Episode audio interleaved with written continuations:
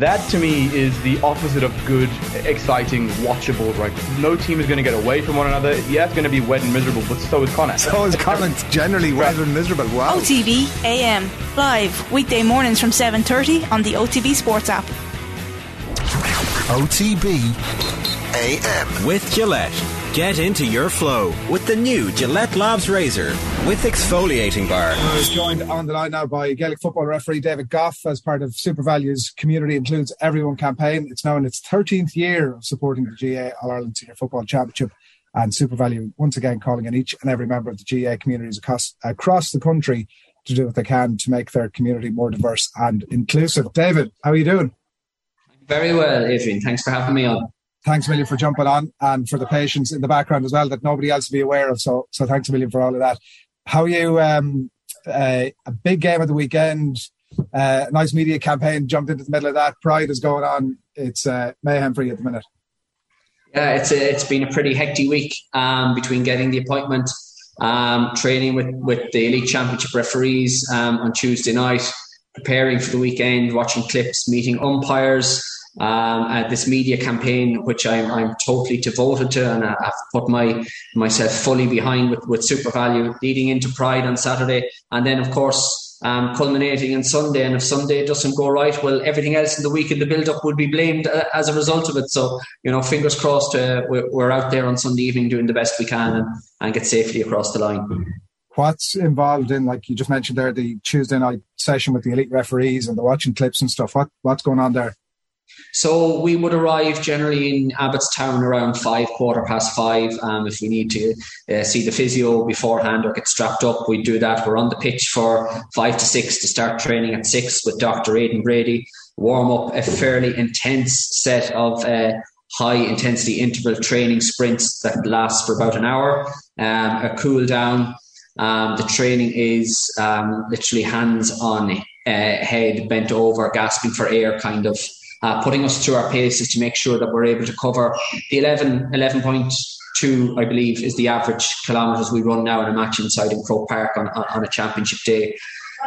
That finishes up. We go in, have a quick meal together, and then it's upstairs for eight o'clock um, to be briefed by the referees committee and national match official managers um, in relation to clips for the previous couple of weekends. So maybe provincial finals and Tailteann Cup matches. Um, just teasing out little technicalities and rules, um, how decisions were made, um, communication, uh, game management, and there's a lot goes in into those seminars. But we're a very, very tight knit bunch of 16 elite referees, and what I generally, what I really feel that refereeing within Gaelic football certainly is at the best and highest level it's ever been at.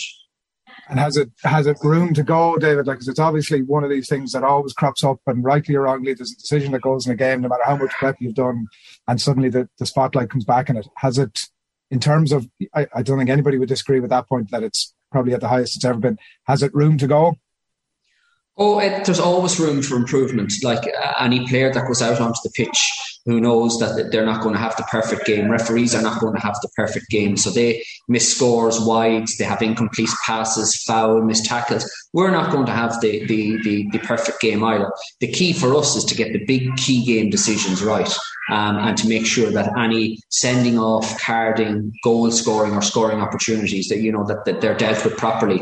We don't want to be getting key game decisions wrong. And, but but there is there's always room for improvement in in every game. But we're slowly getting there. I mean, it is at the, the finer end of the championship. You know, it is small little details, small things. Um, but we are in a good place at the moment, and I can't think of any high profile you know, refereeing decision within the football championship over the last couple of weeks that has drawn any undue attention on, on, on refereeing during the summer. Has the black card helped tidy up some of that stuff in terms of the general culture of cynical fouling, or what's your view on that? Uh, absolutely, it it has. Um, it, and uh, let me be specific about this. It has uh, cleaned up certain types of foul um, from our game, like the deliberate, deliberate body collide, the pull downs, and the trips. They're, they're, almost eradicated from, from the game. What we are now seeing, I suppose, is the cuter players and coaches and managers finding areas to still cynically foul that are not covered in the prescriptive language of the of, of the rule. So in other words, we know that players are fouling cynically, but that our hands are tied because it does not fit the terminology or language of the rule. Therefore, we cannot give the black card or potentially in that goal scoring area the black card and the penalty. So it, it still needs a tweaking. We need to move away from the language, the very prescriptive language of, oh, there are only three cynical fouls in Gaelic games and they're a trip, a pull down, uh, and a body collide. We know that's not true. So we need to move away from that just to say any type of cynical play that's deemed cynical by the referee, well, that results in a black card, and that results in a black card and a penalty if it's inside uh, a certain area and denies a goal scoring opportunity. That makes total sense, like absolute sense. Now, like sense and the overall theme of democracy around the GAA and all that sort of stuff maybe don't always go together. But what you're what you're describing there, because we see it all the time, where a referee has to give out. Everybody knows you're giving out maybe a yellow card, you know, or maybe it's not quite warranted a yellow card, but maybe not. You know, it doesn't exactly fit the rules of a black card. Everybody, everybody knows it's the exact same intention but you just can't deal with it in the way that you might like. Absolutely. We're now in a farcical situation in, in the GAA where if a player is coming into a goal scoring opportunity, you're better off nearly to commit a red card infraction and give away the free if it's outside the, the um, penalty area uh, and get your red card rather than getting a black card and giving away a penalty you know, which is a farcical situation that a, a more serious foul receives a lesser lesser sanction. And uh, we need to move with the times and just eradicate that prescriptive language and just go back to saying any type of cynical play that, that the referee deems cynical is a black card. And, and that's end of story. Just on, on the video clips that you mentioned as well, David. So are you watching, are they just like general clips for the room to say, here's how we're currently looking at this thing? Or either within that or separately, are you looking at any video clips from, for example, like Kerry Mayo games and I, I, know you won't be too specific in this chat, and that's absolutely fine. But are you looking at specific video clips from teams from this season to see what you might sort of stuff you might be dealing with? No, absolutely not. So we would always deal with clips that have gone on um, previously in relation to we might be looking at a deliberate trip or what we deem to be rough play or how we're dealing with a body collide and what is a body collide or how we're dealing with head high tackles and where is the fine line between a yellow card and a red card. Certainly the GAA uh, um, or myself, and I don't think they should ever go down this road of, of preempting matches and doing video analysis of teams uh, before you go out. I firmly believe, like uh, being a teacher in September, that every child comes in with a clean slate into your classroom, that there's no hangover from the year before, mm. that both teams that I'll see on Sunday um, come out onto the field uh, with a fair and, and, equitable opportunity to win that game without any preconceived ideas being landed in subconsciously for me. What about like the idea of are, are you in contact with the teams at any point during the week, or is that all on the day? No, I, I, have no contact with the teams at all. I get to see the secretaries of the county boards 40 minutes before the match when they hand me in the team list. That is the only contact I have have with teams. Even at the, the toss of the coin, or you might often see referees talking to players beforehand. I would never speak to a player about how they should play a game. Like it, it would be completely egotistical of me to turn around and tell them how they should play Gaelic football. They just know it's David Gough. He's going to implement the rules that are that are set out, and that's it. And I don't like the idea of you know setting out your stall beforehand to the teams because it puts you in an awkward position that if what you have set out actually happens, well, then your hands are tied. And you don't want a captain of a team saying, You said to us at the start of the game that you were going to do X if you saw this, and then you don't follow through on it. So, you know, leave them at it. They're, they're well capable of playing football and they don't need they don't need me to tell them what to do. The, the reason I was asking was Daithí Regan on our um, GAA late night Twitter spaces last Sunday night was just talking about the idea of rugby where uh, and look at the uh, cross sport comparisons. I'm sure at times makes you throw your eyes up to heaven, but that aspect of being able to communicate with the team in advance and say, okay, this week, you know, I'm going to be watching out for this, that, and the other. Like that clarity. I know that players, rugby players, would generally speak about like that clarity being important to them, being able to develop their game plan and stuff like that. But that's not your, you think, not appropriate for GAA. No, I, I, don't mind cross cross um, sport comparisons. We have a lot to learn, and particularly from the like of rugby, we have a huge amount to learn, and the way referees interact with with, with players um, and, and, and managers. But sometimes it's lost in the fact that they're professionals Uh, that is their their job. That is what they are paid to do, and they have um, um, exhaustive training and supports to make sure that what they're saying and what they're doing and the language they're using and the respect levels that are there. Uh, it's not the same in GAA. We're volunteers. I'm sitting here in my office in, in my school in, in, in Inchicore. Like I, I work, you know, a good nine, maybe eight to five every day here in the school. So, I mean, that is my daily job. Refereeing is something I do on a voluntary basis. Uh, on behalf of the GAA when I have the time. So, I, I, mean, I don't see it just at the moment being in the place where, where, where that's possible just yet. Would it help if referees were professional? Um, if would help um, in so far as creating a professional body within the organisation. I don't know whether I'd like to go down the professional route. Um, I don't know. I feel, I certainly feel to a certain uh, the GAA does a huge amount to support us as elite panel referees, and we do prepare ourselves as well as, as we possibly can. Would I like to be a professional referee? It'd be a nice, nice lifestyle. Um, but I'm not sure at this stage it's appropriate for the GAA to be going down that route. Just as you were chatting there as well, another comment that came to mind was I think it was Paddy Andrews on uh, on the football pod a few months back, and he was talking about I can't remember. There was obviously must have been some sort of a controversial decision somewhere, but he was talking about, and you mentioned it. That's what triggered it off. That idea of respect between the referee and the player, and he was saying the thing that always worked best for him and and uh, was that idea that a foul was given and the referee would say, right, Paddy, that's given because, and everybody would move on. And the thing that used to drive him light was when a free would be given and the referee would be like, listen, uh, back off, free is given, let's carry on. What's your style? Are you uh, you you there to communicate with them and let them know what's happening? Or what's oh, I'm all for communication. I think it, that comes down to experience and game, game management. I understand from playing the game that if free was given, I'd like to know why it was given. And and and look at you say you give your answer to a player, and sometimes they um, might not like the answer they get. More often than not, they're not going to agree with it. But there's only one way you can you can give that answer there and then because the game needs to move on.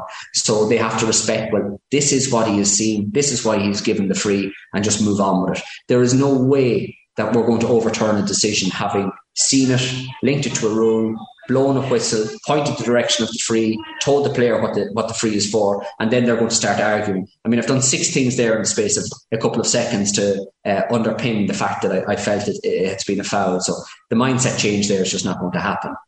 Where are you at now at this point of the week ahead of the game at the weekend? Do you start to get a bit nervous? Are you nice and relaxed? You're getting your prep done, or yeah, where are you at in headspace? Yeah, I, I, a little bit nervous talking to a couple of the officials that I had, uh, that I will have, should I say, on the line on Sunday. Met them Tuesday night. I'll be meeting the umpires tonight to talk through a couple of clips from from the seminar. We'll sit down and have a look, a bit of a discussion, work out the logistics. Some people don't realise this that you know we have to get to the venue ourselves. It's going to be a full uh, packed house in Croke Park. We have to work around the traffic management plan there. There's no buses or Garda escorts for us into the venue. So we work out our logistics and also our post match meal, um, making sure everyone has their gear organised, um, just small things mm. um, to make sure uh, the communication is open with any issues during the week.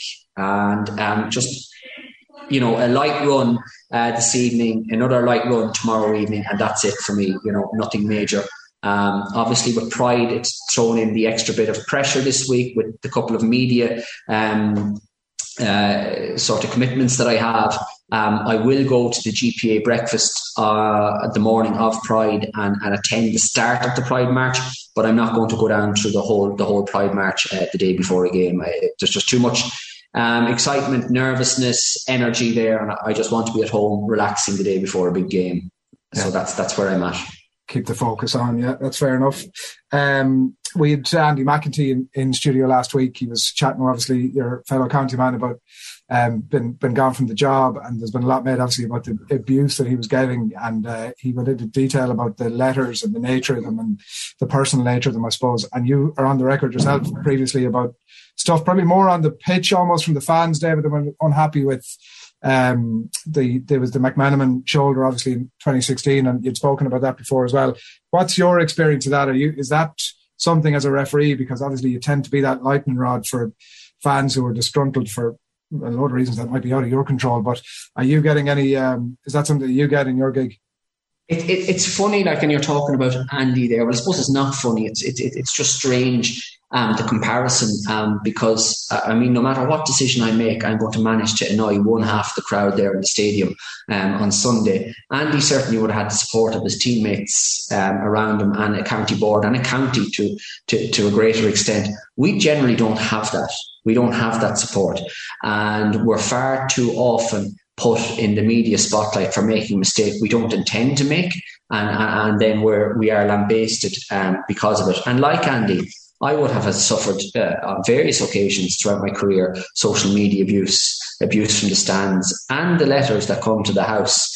Um, or, and sometimes to work. Um, and it, they're unsavoury, uh, they're unwarranted, and they're unwelcome. And uh, I, I, when I heard Andy speak about his um, and the players speak about about the type of abuse that was thrown at him, and you kind of wonder to yourself, why would we do it? You know, only one manager is ever going to win the All Ireland Football Championship in any year. We now have the Tailteann Cup, of course. That's going to be um, 32 other unsuccessful managers that didn't achieve glory uh, in the championship this year. They're not, you know, I mean, he was six years at the helm. He did a great job. And if his term has come to an end, it's come to an end. You don't need the vitriol and the abuse and, and, and the level of of um, language uh, that was thrown at him. Because, I mean, we go out, managers and, and, and in particular referees show our love of the game in the most difficult way possible. You know, and I would often say that as a referee. Like I volunteer my time to referee uh, Gaelic games. I get no thanks for it. Um, if I am on the back page of the Sunday Independent or Monday, should I say Monday um, Independent Monday morning, it's not because David Gough has done a good job. And people would say, oh, that fella always wants to be the limelight. He also wants to be, he always wants to be in the spotlight. I don't. If I'm in the spotlight because of refereeing, it's because I've done something wrong. Nobody's ever put me on the back page saying David Gough is brilliant. No, it's David Gough has made a balls out of something. That's the only reason the spotlight is on us. So it's a very difficult position to, to be in. And I have huge empathy for uh, Anthony and what he's, uh, or Andy and what he's had to go through. Yeah. What, um, geez, sending stuff to the, to the school, to your workplace is another level of bonkers. Yeah, it's, it's, it's another, another level of crazy. And you'd have to wonder how um, angry these people are to sit down, write a letter, find out where you work, post it to your work the next day. So they're getting up the next morning and still, you know, seething over something that perceived slight that, that I have done. And uh, sometimes eh, you'd have to wonder what what are they watching? I, I'm in front of maybe seven different cameras inside in Croke Park, eighty thousand people. Do they really think I can afford to be biased against a team? Like everyone's going to be watching. You know, it, it's just it's it's laughable at times when you when you when you boil it down to its simplistic terms. I asked Andy if there was like times where he just he knows he can tell the letter and he just crunches it up and put put it in the bin. I think by and large he was saying that he would he would read them. What about you? Yep, always would. They would. Um, they they they haven't come to the home house in, in, in my home in Dublin, but they certainly go to my parents' house, to the GAA club at home, and, and to work. And um, I would always read them, um, but I would wait until my umpires, or at least my father, my brother, were in the house. My uncle, um, we'd probably uh, you know pour a glass of whiskey, sit down, and have a laugh over them, and that's the only way to deal with it. They wouldn't be read on my own; they'd be read with everyone and we make light of them because that's the only thing you can do with them. Yeah, yeah, it's probably the right way to treat it. And sending out that message is no harm either. What, um, just the last one on that, just because you mentioned obviously about the media spotlight, is there anything that can be done about that? Is there, is there some way to like, for, I don't know if you guys doing interviews post match is necessarily the right way to go about it either, but is there some way to head that off the past, do you think, or? Uh, yeah, interviews post match are just not a thing. There's far too many emotions. Um, you're physically drained, mentally drained.